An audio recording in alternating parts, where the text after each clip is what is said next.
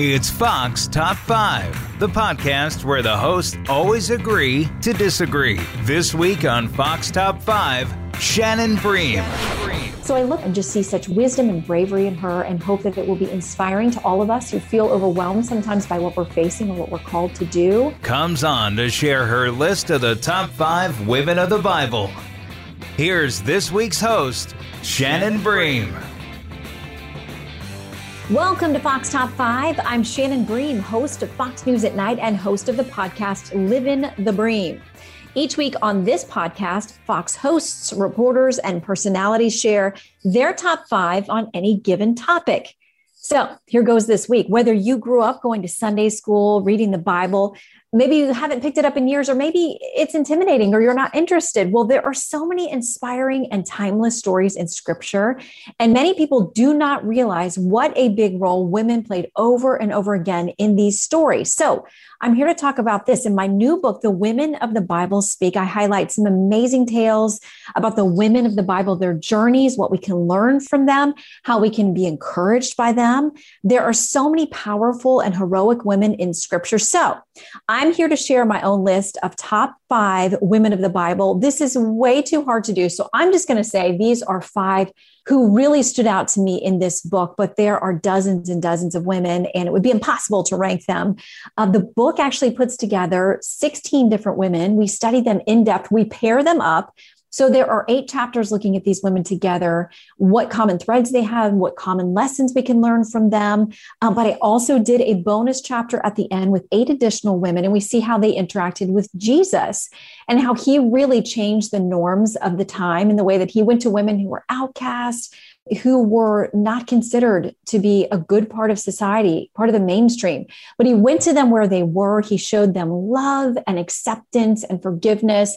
So I wanted to include them too. So let me just tell you about five of the women we included in Women of the Bible Speak, which you can get at foxnews.com slash books. Number five. Okay, coming in at number five, I want to start with Hannah she is a person who shows us so many lessons, including that she wasn't from a big name, famous family, wealthy, any person of position at all. But her story is important because of where it leads us and what it teaches us on the way. She was a, a humble woman. Her husband Elkanah, as was the custom in that time, had another wife. Her name was Peninnah, and she was not really nice to Hannah. Hannah was barren. She didn't have children. And it was considered such a gift or a blessing of God in those times to have a child, maybe God showing his favor to you. So Hannah was distraught about this and she would grieve over this infertility issue.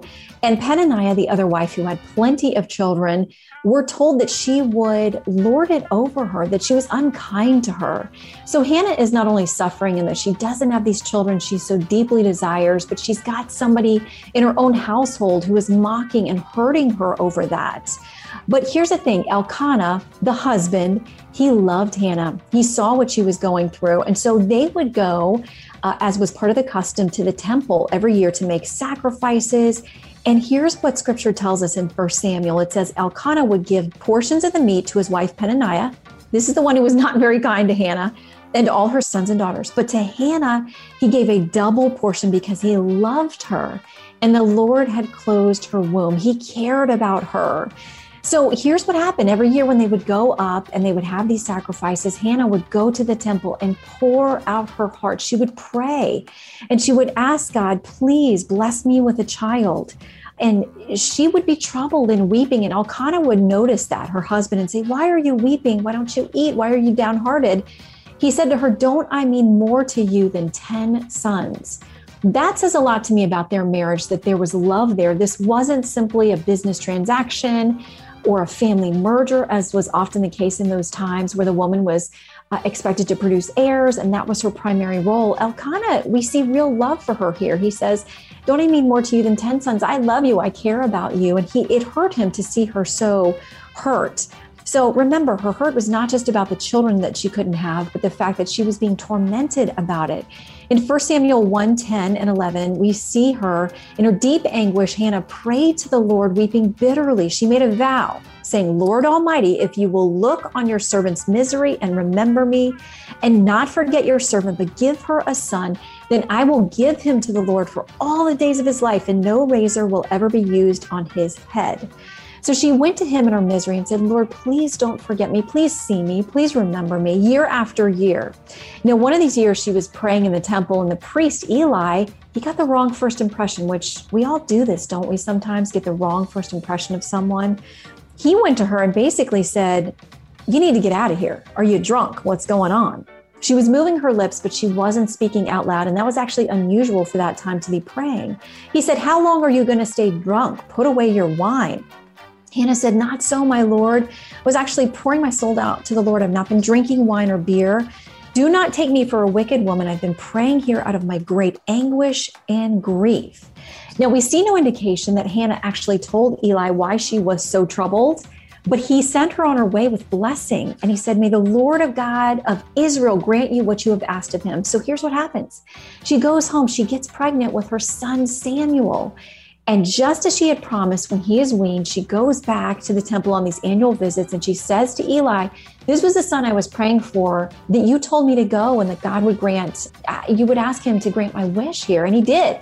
So she gave Samuel then over to Eli. And we're told that every year when she went up to the temple, she would make him a robe and she would look forward to taking it to him. But imagine turning over a child we think was probably about three years old, this child you had longed for so that you could fulfill your promise to God. So so many lessons here faithfulness, prayer, being willing to share your misery, be vulnerable with your grief, keeping this vow to God. And she was blessed with other children as well. And Samuel went on to be such a key figure in the Old Testament as a prophet and as the one who led to David becoming the king of Israel. So, so many twists and turns there from this woman, Hannah, who was not prominent, who had a problem that very many women can express this, this grief over wanting a child and infertility, but about being faithful and asking God to hear her. And he did. He was gracious to answer her. And she then gave that child in service to God. So Hannah is my number five. Number four. Let's talk about number four. You all probably know the story of Mary and Martha in the Bible. These two sisters who were in the New Testament, they were people who were very close to Jesus. They were part of his friend group and people who traveled with him. And because of that, we can see that they had a very close relationship with him, along with their brother Lazarus a lot of scholars think that time it wouldn't have been as common for women to be around religious teaching and that kind of thing, but we know they supported him in his ministry. And if you are familiar um, with this part of the Bible, the two sisters are hosting Jesus in their home. And sometimes there's a question are you Martha or are you Mary? Because Mary was sitting at Jesus' feet. She was learning from him, and Martha was getting frazzled. She's trying to wait on everybody to be hospitable to, you know, serve drinks, food, whatever the custom was. She was there to make sure these people were comfortable and waited on as Jesus was there teaching. She's hosting him and the disciples. Well, Mary is there at Jesus's feet. And Martha thinks, well, Jesus needs to know about this. And it says that she went to him and she said, Lord, don't you care that my sister has left me to do all the work by myself? Tell her to help me. This was in Luke 10. Martha, Martha, the Lord answered, You are worried and upset about many things, but few things are needed, or indeed only one. Mary has chosen what is better, and it will not be taken away from her. This is Luke 10, uh, verses 38 through 42. Now, I'm not choosing Mary over Martha, Martha over Mary. I just think it's important here that Jesus said, listen, both of you are doing important things, but I'm not going to take away from Mary that she's chosen to sit at my feet and learn. I think it's so easy for us to become busy if we are involved in the church or ministry or Bible study good things in service to other people and helping. But if we're so caught up in the tasks of what we're doing and we're not making the time as Mary did to actually sit and learn from Jesus and fellowship with him, we're missing the core of our faith, which is really to find our relationship with Christ, to spend time with him, to be fed through that so we then can serve others. Um, Mary also, we see a little bit later in the story, she decides that she is going to pour out this very expensive perfume or ointment. She's also going to pour that on Jesus' feet and use her hair to clean his feet. Often in these times when people would travel through, they would wear sandals, they'd get very dusty. Their feet would be cleaned when they come to a new home. So here Mary poured out this exceptionally precious thing. Well, one of the disciples went to Jesus and said, listen, this could have been used to sell and give money to the poor. This is Judas, by the way, who, you know, not the most upstanding of the disciples and may have had his own reasons for wanting to get his hands on that money. But Mary doesn't defend herself. And again, Jesus, we see, uh, defends her and says, you know what, you won't always have me. You will have the port minister, but what she's doing is an important sacrifice for me. Um, she was vulnerable to him. She gave probably what was her most valuable asset in that time. So, again, we see through Martha and Mary, both are doing good things, but Mary is making that time to really elevate and worship Jesus, to cultivate a relationship with him. And I think that's a good, important reminder for all of us. The countdown continues after this.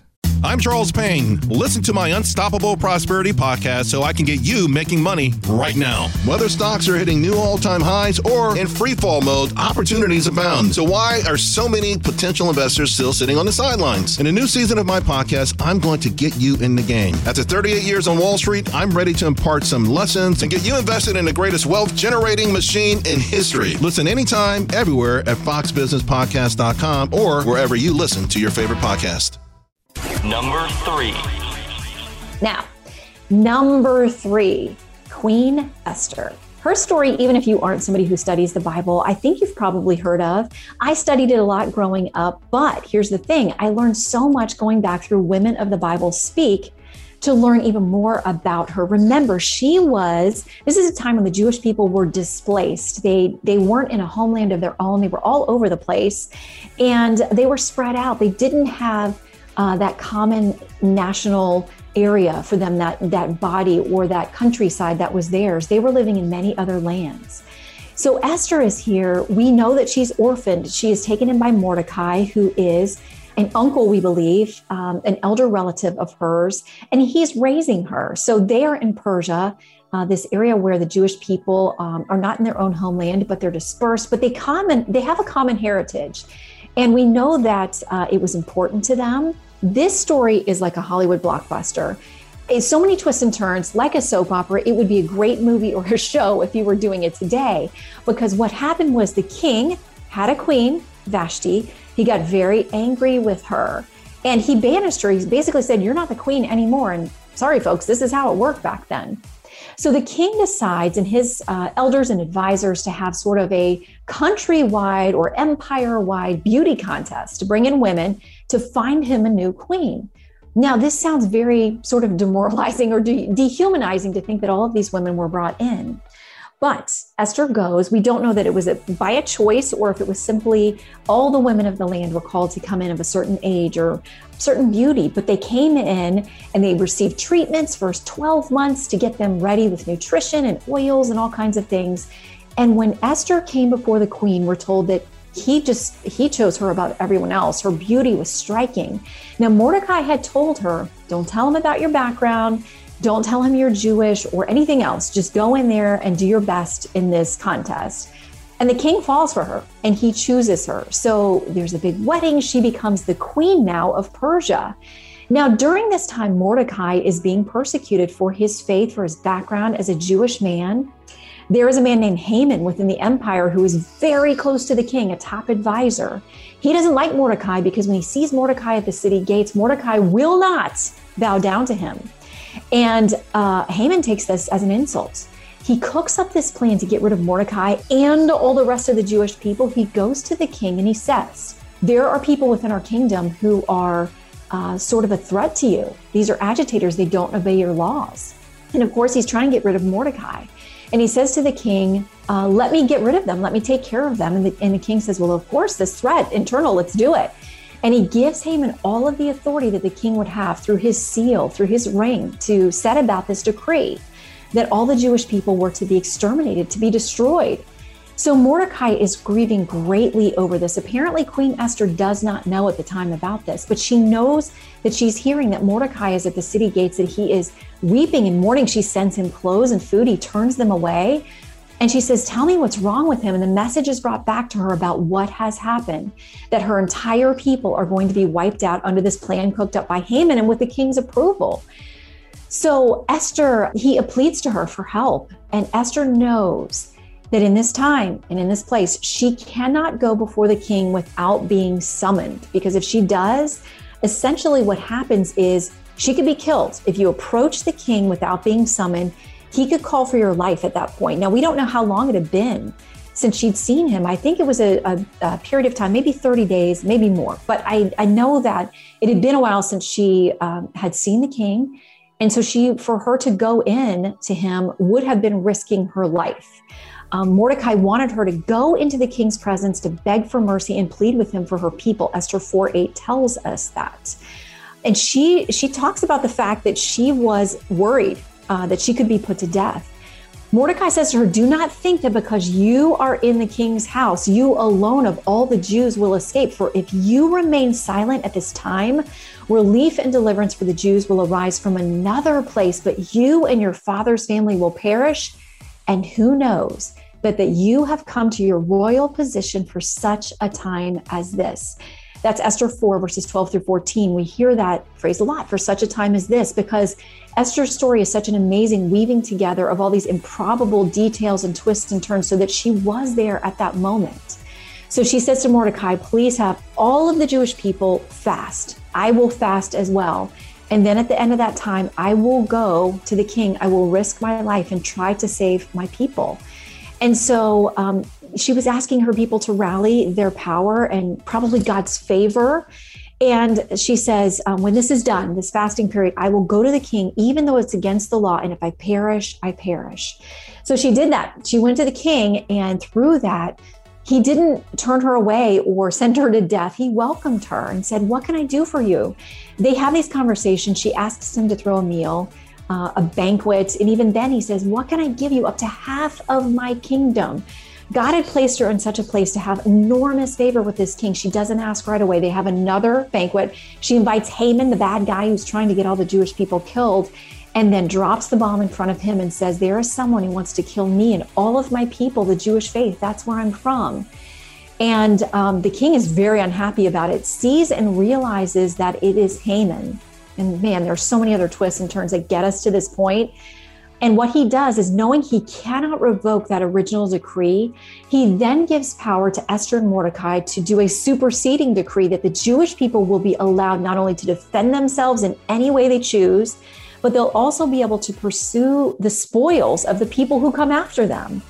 And it's an amazing story of how Esther um, was placed through God's guiding hand into the perfect place at the perfect time she was afraid, we know that, but she stepped forward in courage and she went as the as God had placed her to ask for mercy for her people and saved the entire Jewish nation.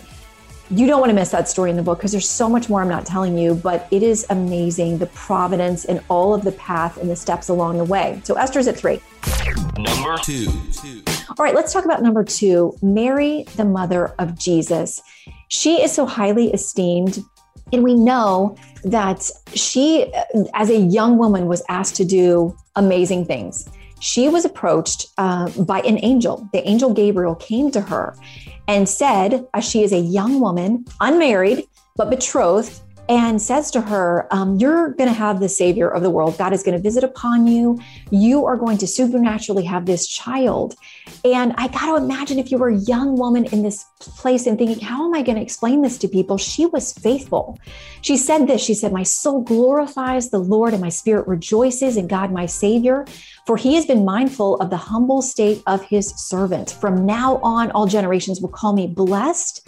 For the mighty one has done great things for me. Holy is his name. She goes on praising and talking um, about how she's just someone humble, but that she's going to live out this most amazing assignment. That particular version is in Luke 1. And so, you know, Joseph, I'm thinking she's going to have to explain this to Joseph and her family. You know, an angel visited Joseph as well. So he knew his place in this. So, I talk about in the book, women of the Bible speak about Mary and her faithfulness through this, her relying on God's provision, her humility at being chosen to bear this uh, enormous and blessed role. That's people are so familiar with that part of the story if you know and follow and a person of the Christian faith, or you just have an awareness of it. So we see a lot of that in the story, but we also go through in the book and talk about her role as Jesus' mother how she is there in key points of his ministry.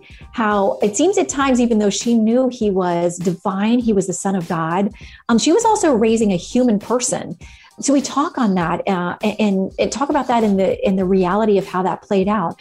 But I wanted to go all the way through the end of the story as well. After Jesus had been crucified, we see Mary at the cross, and no mother can possibly imagine or fathom that moment. It is devastating to lose a child in any way, but to have to watch your child be taken, falsely accused, and killed in front of you, I cannot imagine the overwhelming grief and sorrow that must have broken her heart in that moment.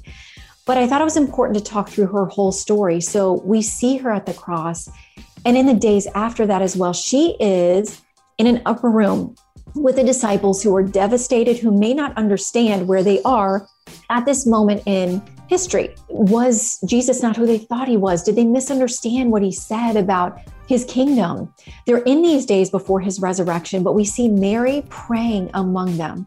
She was there faithfully. Um, she was not someone who turned and revoked and thought this wasn't right, that she had heard wrong. She knew from the beginning, from that first visit from the angel Gabriel, that this was divine and that this would be the Savior and the Messiah. And we see her praying faithfully with those earliest members of the Christian church as we come to know it. So, knowing that Mary was faithful from the beginning, the middle to the end, we can see how she was then part of the building blocks of the original church and um, she was a prayer warrior. She was faithful. She stood uh, knowing probably a, the journey that she would walk with Jesus would be trying, that it would be difficult, maybe not knowing what she would end up having to witness there as he was on the cross. But she didn't run from that. She was there and she was there in the days that followed. And then his resurrection, the building of the early church, Mary, the mother of Jesus, as number two. Number. Number. Number. Number one. Five. Four. Three. Number one.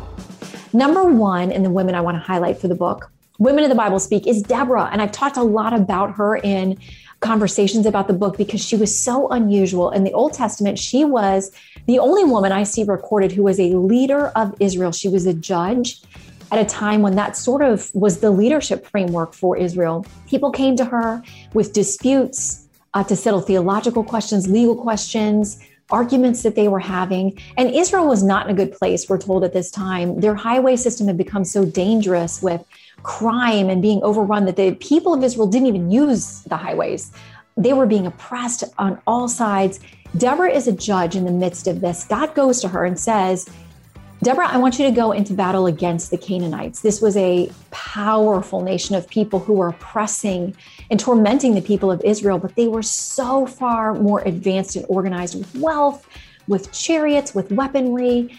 And we see no hesitation from Deborah. She calls in Israel's top general, Barak, and she says, Hey, God has commanded us to go into battle against the Canaanites. Gather the men you need and let's get going.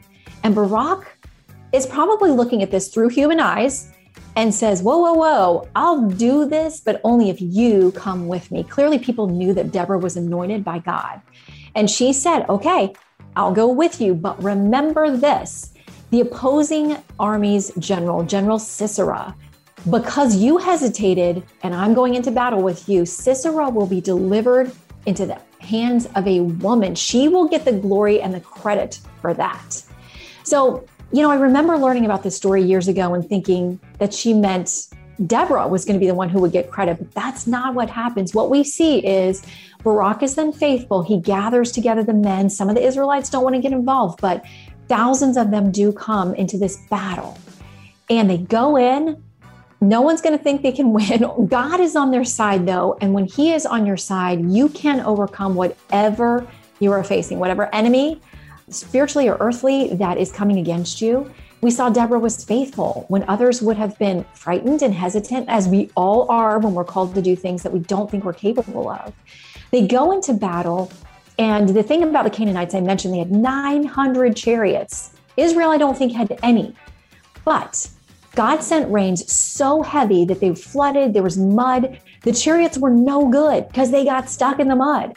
Israel completely routs the Canaanites. The only person left standing is that opposing general Sisera. He goes running off to a place that he thinks will be one of safety. That's the story we hear of Jael. And you got to read about in the book what happens. But let me tell you, she takes care of Sisera. And that's the fulfillment of Deborah's prophecy that she gave to Barak that a woman would get credit for taking out General Sisera. And Yael does that. We see two really strong women in this chapter, Deborah and Yael, who did not hesitate when they were called to act against insurmountable, what people would think are insurmountable odds. So I look to Deborah and just see such wisdom and bravery in her and hope that it will be inspiring to all of us who feel overwhelmed sometimes by what we're facing or what we're called to do. So, again, these are just a few of the women, my top five for today.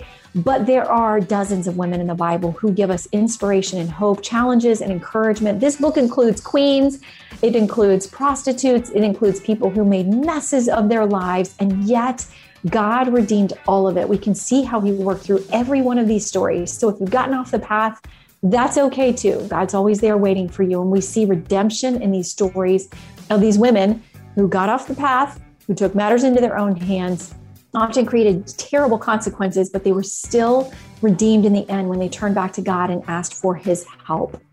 Thank you so much for listening to this Top 5 podcast. Please subscribe, rate, and review this podcast on Apple Podcast, Spotify, or at foxnewspodcast.com. Let us know your top five and be sure to pre-order my new book, Women of the Bible Speak. It's at foxnews.com slash books. I pray it will encourage you.